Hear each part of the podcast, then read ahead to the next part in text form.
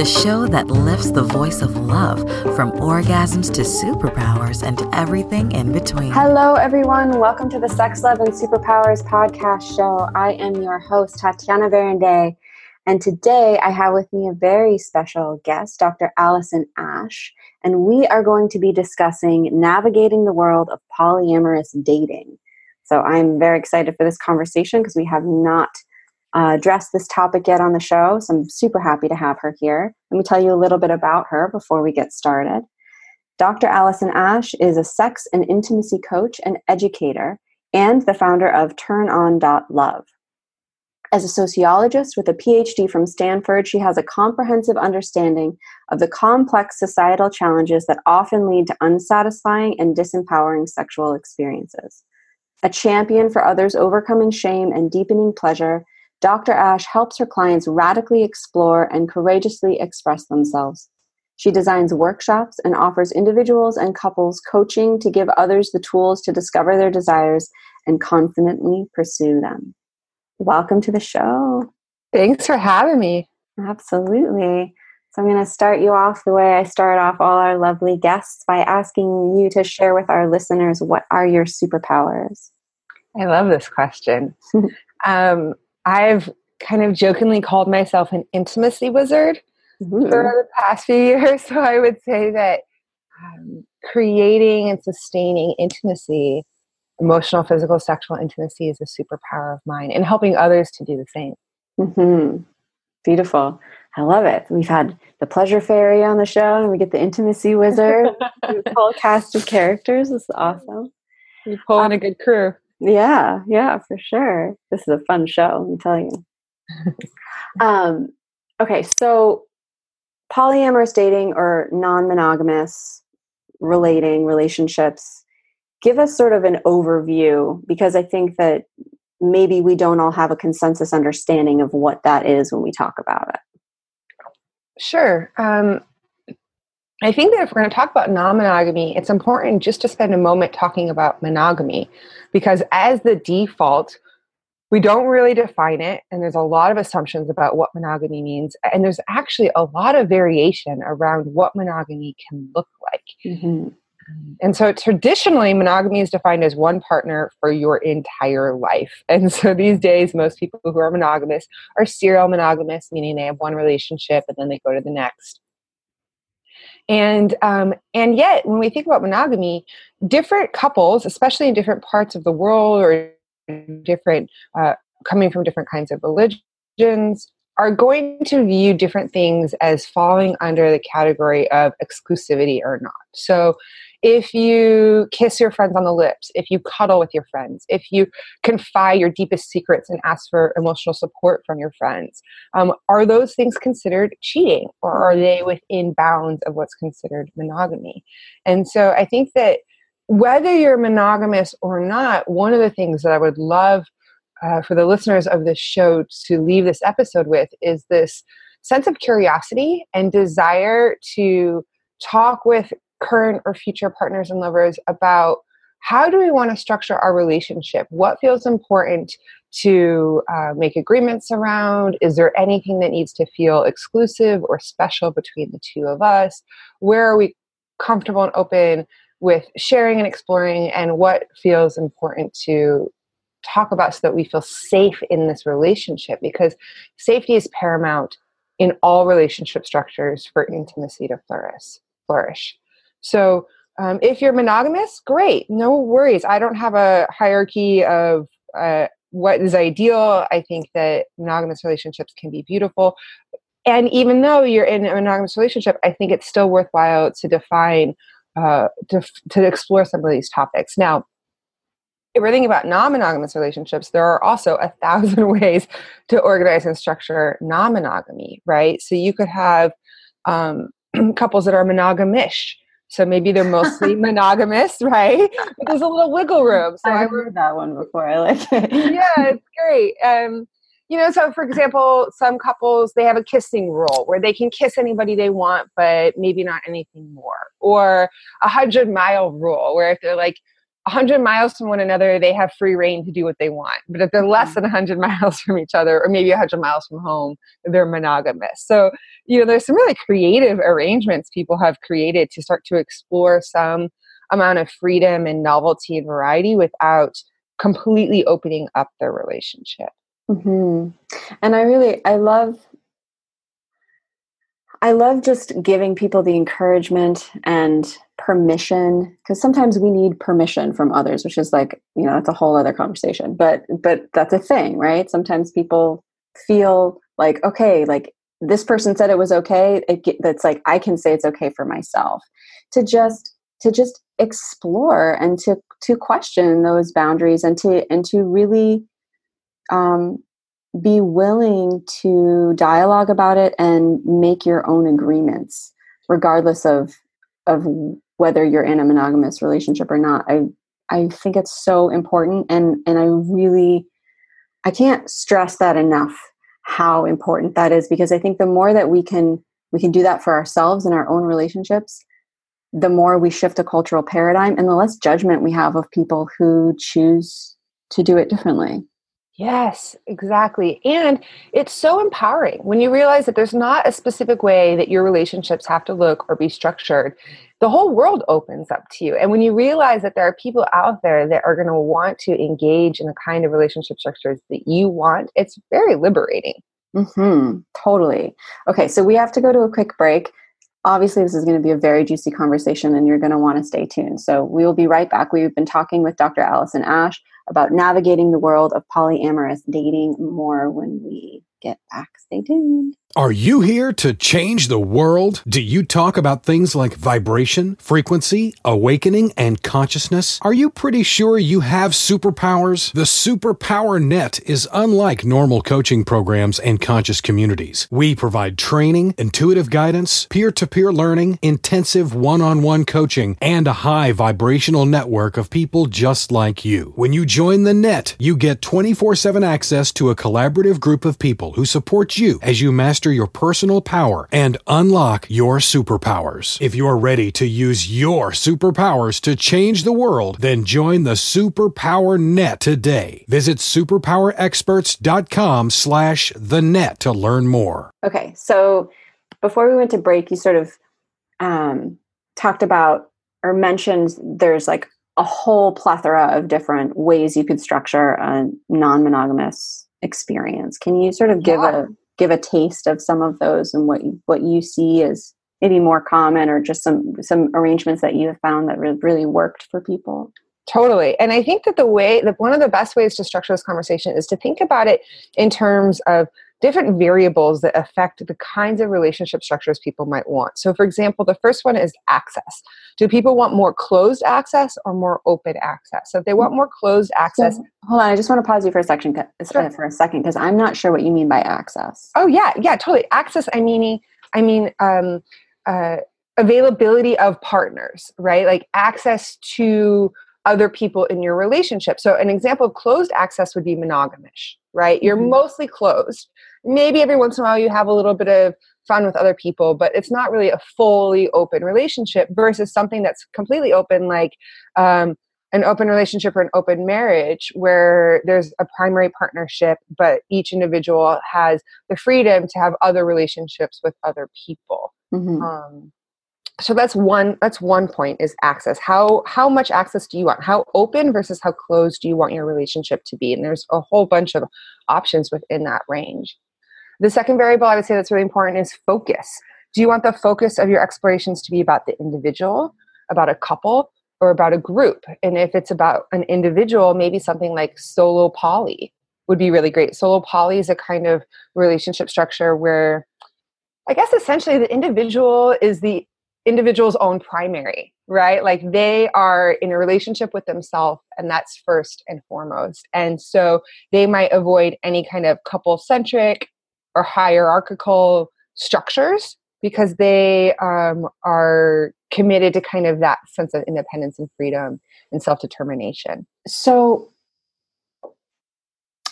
I just want to I want to flush that out a little bit more in Yeah. terms of like what that actually looks like or means. Um, So I was solo poly for several years.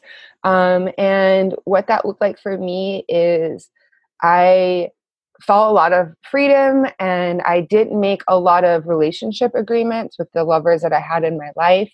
Um, when we did make relationship agreements, they were not um, about constricting my sense of freedom with other partners. It was about increasing safety and intimacy in the dynamics that I was a part of. Mhm. Um, so it, it's very much non hierarchical, right? Like I'm not choosing to value one relationship over another. Um, I'm choosing to value my own independence and freedom and autonomy. Um, and, and then within that, seeing what kind of intimacy was available to me. and then do you when you're in that kind of experience, do you make that really clear from before you engage in intimacy with another person?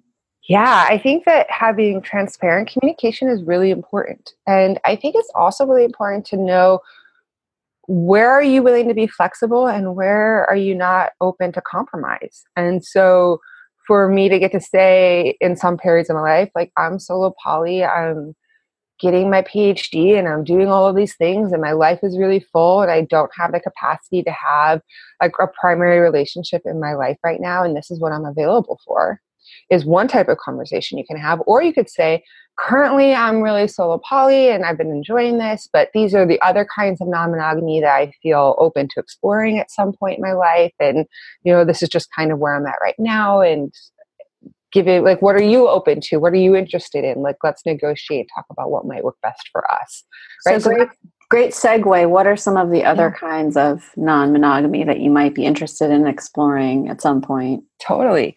So if you're couple focused, you might want to have a unicorn, right? A couple who dates a third person together. and I love the term unicorn because finding a unicorn can be as difficult as finding them, you know, mythical Uh-huh. unicorn like horse animal that exists, right? Because it can be very hard for a couple to find a third who wants to date them. Uh, but it exists, and I've actually been the unicorn in some dynamics before, and it's quite has a lot of beautiful things to offer. So that's another option. Mm-hmm. And if you're group oriented, you might want to be a part of a triad or a quad or um, one of the, the these terms that are really coming to be popular right now is a, a poly tribe or a polycule, maybe even a pack.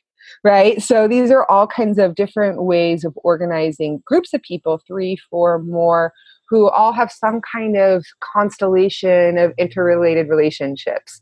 Uh, so in a poly uh, tribe or a pack, you might be there might be five people and i could be dating two of the people and then maybe one of my partners is dating two other people who's dating you know like there's some kind of constellation of relationships. And yeah even though i might not be dating or sleeping with everybody in the poly tribe we're all committed to having relationships with each other and knowing one another and supporting each other in our relationships with other people in the tribe. And so it's very much like um one of the terms that I've heard is a kitchen table poly. Like, let's all gather together on the kitchen table and talk about how things are going for us. So this this is this is all very fascinating to me. I've been married for almost ten years, so I, and I I feel like there have been sort of more developments and in the, this the world of dating and, and polyamory that have come more to the forefront in that time that I've been married. Um, so I'm I'm fascinated by it because I don't have any direct experience with it. One thing that comes up for me when I hear about something like a, a quad or a tribe or a pack, it's like it sounds super complicated. you know, it's being non monogamous offers a lot of opportunities for self growth and development and exploring core beliefs and core wounds and attachment styles and all of this stuff. When i when i counsel folks who are just starting to explore non-monogamy i say that i think in order to be successful you need three things. A mentor who has done it before they can offer Mhm. support and advice and share their own experiences. Community. It is really hard to do this alone. So find community know what are available. I mean, the Bay Area, we're so fortunate. We have poly potlucks and poly family get togethers and poly happy hours and all these play parties and all these opportunities to meet other people. Um, and I would say it's really important to have that kind of community because we live in a world that tells us that monogamy is the way that we're supposed to do it. Mm-hmm. So, whenever you're challenging the dominant paradigm, we need as much support as we can get, which leads me to the third thing, which is some sort of coach or therapist. Because when you're exploring this stuff, your, your old deep wounds are going to come to the surface. Mm-hmm. And that's an opportunity. And I want you to be supported to be able to take advantage of that opportunity. Mm-hmm. Yeah, for sure. Yeah, I mean cuz I know I know just how how transformative and powerful being in a committed partnership has been for me. You know, it's been it's been like a spiritual path. Not like it has been a spiritual path for my husband and I. Um, and it's been hard, but there's something about the commitment to the container that has provided this like crucible, if you will, for really intense and, and potent transformation to occur so how um so so yeah i'm just like i have no i have no frame of reference or context to put what that could be like in a poly experience um outside of you know back when i was dating or sleeping with random people before i met my husband which was like i was in a totally different time of life. So yeah. it's just fascinating to me. I'm just like i want to i want to hear more and I'm and I'm curious because what I what I have also seen on the flip side and kind of like a shadow element is is what what it seems to me can happen is that there can be people who use polyamory as an excuse to sort of not face their stuff. Totally. I know a lot of people that use non monogamy as a way to avoid commitment or uh, to avoid looking at some of the things that can become barriers to deep, deep, lasting intimacy. But I have to say, one of the biggest misconceptions about non monogamous relationships that I've encountered is this idea that you cannot cheat in non monogamy. And that's just not accurate. Hmm, say more about that. Yeah, like various non monogamous relationships have different levels of agreements. So mm-hmm. I think I mentioned earlier that you could have an open relationship. If one of the third variables is power, right? So do you want a hierarchical relationship or an egalitarian relationship or something that's fluid? And in a hierarchical structure, you have a primary relationship, and that primary relationship has the capacity to create agreements and rules um, and set boundaries that can dictate how the partners can relate to their other relationships. So, for example, if you and I are in a primary relationship, we might have an agreement around um, safer sex, for example. So, you and I can become what's called fluid bonded, meaning that we don't use barriers for protection in our sexual experiences. But we have an agreement that we are not fluid bonded with any other person, meaning that we're mm-hmm. always using safer sex practices. And if you were to be having a sexual experience with your partner, other partner of two years, and you decide to not use a condom with him before telling me about it and talking to me about it and seeing if I was okay, that's cheating because mm-hmm. you're breaking an agreement that we have mm-hmm. and that we both agree to, even though this is with somebody that you are a partnership with that I might love and appreciate and support mm-hmm. your relationship with.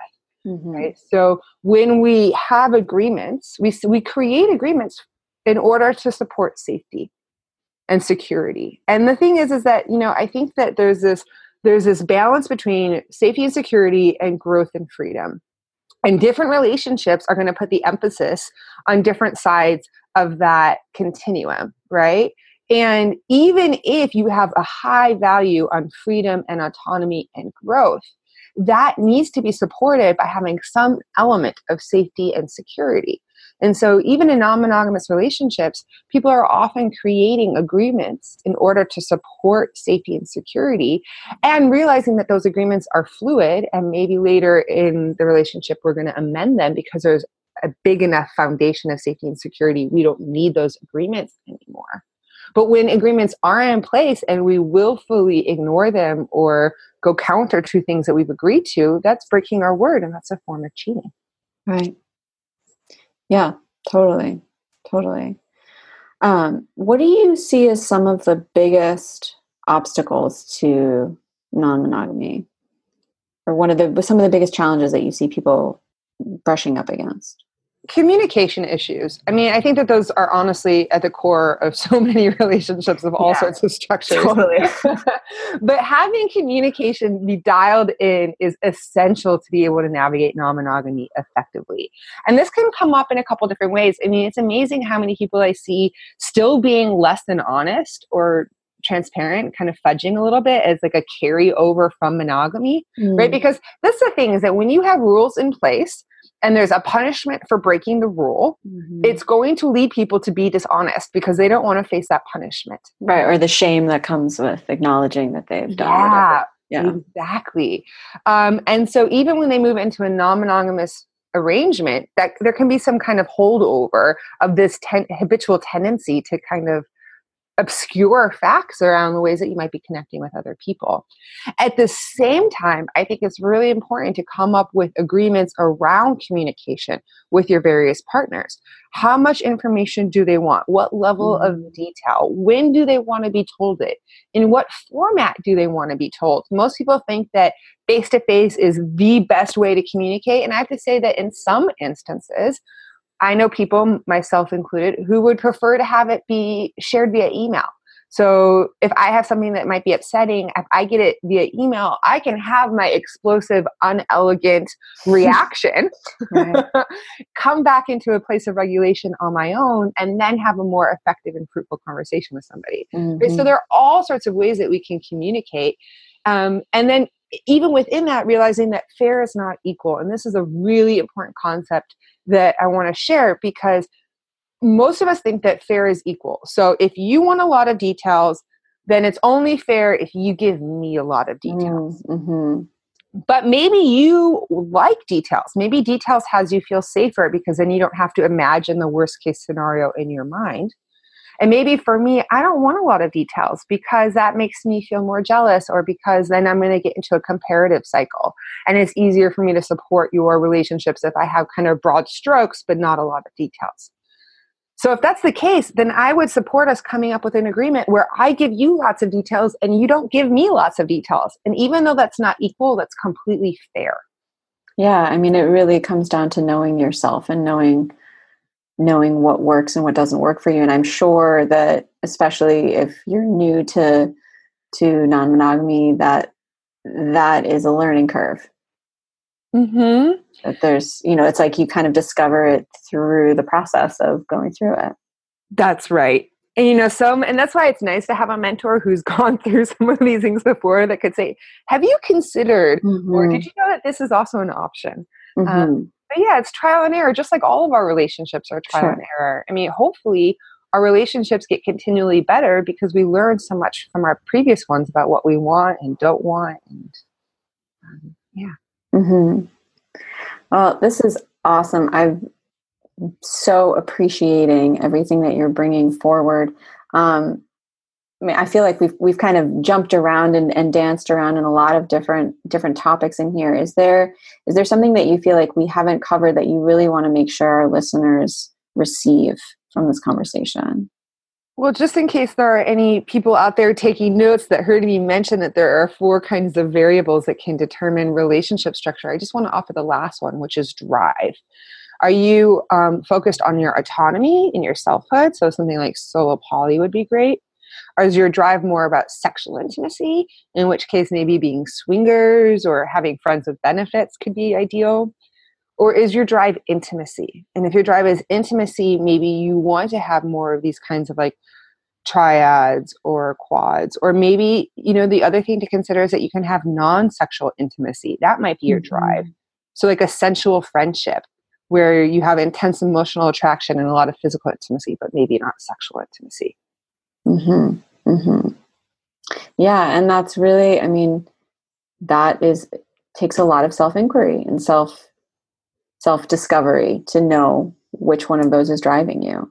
And the willingness to be honest, because as you mm-hmm. mentioned earlier, shame is just such a barrier for us. And we might think, okay, it's okay to be non monogamous, but being solo poly or having my autonomy be the driving focus, that's wrong or you might think like um I mean, even in a non-monogamy community, there are some people that believe having an egalitarian relationship power structure is better than having something that's hierarchical. So there's opportunities to even be shamed in a non-monogamous paradigm for wanting what you want. And what sure. I want to offer out there is that there's no one right way to structure a relationship and that it's mm-hmm. important to be honest with yourself so that you can be honest with your partners around what are your values? What are your priorities? I mean when you're thinking about exploring non-monogamy people do that for so many reasons right? They could want variety or validation or they like the thrill of the chase or they have curiosity about experiences and want to learn and grow, or they want more pleasure or more emotional intimacies,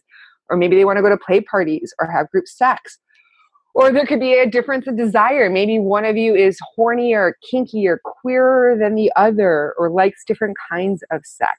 There could be different values around freedom, autonomy, believing that one person can't or shouldn't meet all of your needs um, a desire to have direct experiences around unconditional love or abundance right there's so many reasons people want to explore non-monogamy and i think that it's important to figure out what is driving you so that you can make sure whatever relationship structure you end up in it supports that the reason why you're exploring non-monogamy in the first place right yes and and to i just I love that you emphasize that there is no one right way to do this relationship thing because I think whether we're monogamous or not, we can we can very easily fall into this place of my way is the right way.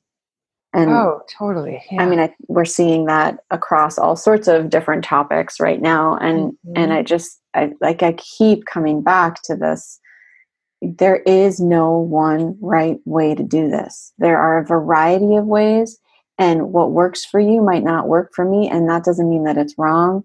It doesn't mean that it's better and that I should feel shame because I'm not doing it, um, because that's a thing too that can happen. Um, it's just it's about preference. It's about our personal preference and and being true to that and following that and being willing to acknowledge it and to to own it. That's right. Yeah, well said. Yeah. Um, I want to thank you so, so, so, so, so much for the work that you're doing. It's so mm-hmm. needed. Um, I definitely know where I'm sending people who are interested in polyamory um, and and exploring all of the different things. You do, you run workshops and and stuff about this. You run courses um, clearly you know what you're talking about and you're holding a very non-judgmental space around it so i just want to appreciate you and thank you for that well thank you yeah it's um i have to say that you know i think exploring my own sexuality has been the most powerful vehicle of self-growth and empowerment mm-hmm. and it's just so inspiring to witness other people on that journey and to be able to explore intimacy intentionally as a way of also exploring themselves is a beautiful, beautiful journey to be on. Mm-hmm. Yeah. Ah, well, to our listeners, I hope this was valuable for you. I know I got a lot out of it. Um, Dr. Ash is obviously a wealth of information. And until next time, take this, do your deep inquiry. What what are you doing and why is always, I think, a really powerful question to ask ourselves. What do you want and why do you want it? And what needs to shift or change in your life so that you can have what you want without feeling shame or judgment around it? Yeah. And I actually have a free gift for the listeners out there. Beautiful. If you go to my website, www.turnon.love slash free gift, there is a packet of handouts that are all geared towards helping you deepen intimacy in your relationships. So I hope you'll take some time to check that out. Beautiful. Thank you so much for that. And um, yes, to our listeners again, I love you. Thank you for tuning in. And until next time, go out and love yourself so that you can love the world more deeply. Many, many blessings. Are you ready to discover your superpowers? Go now to superpowerexperts.com and take the superpower quiz today.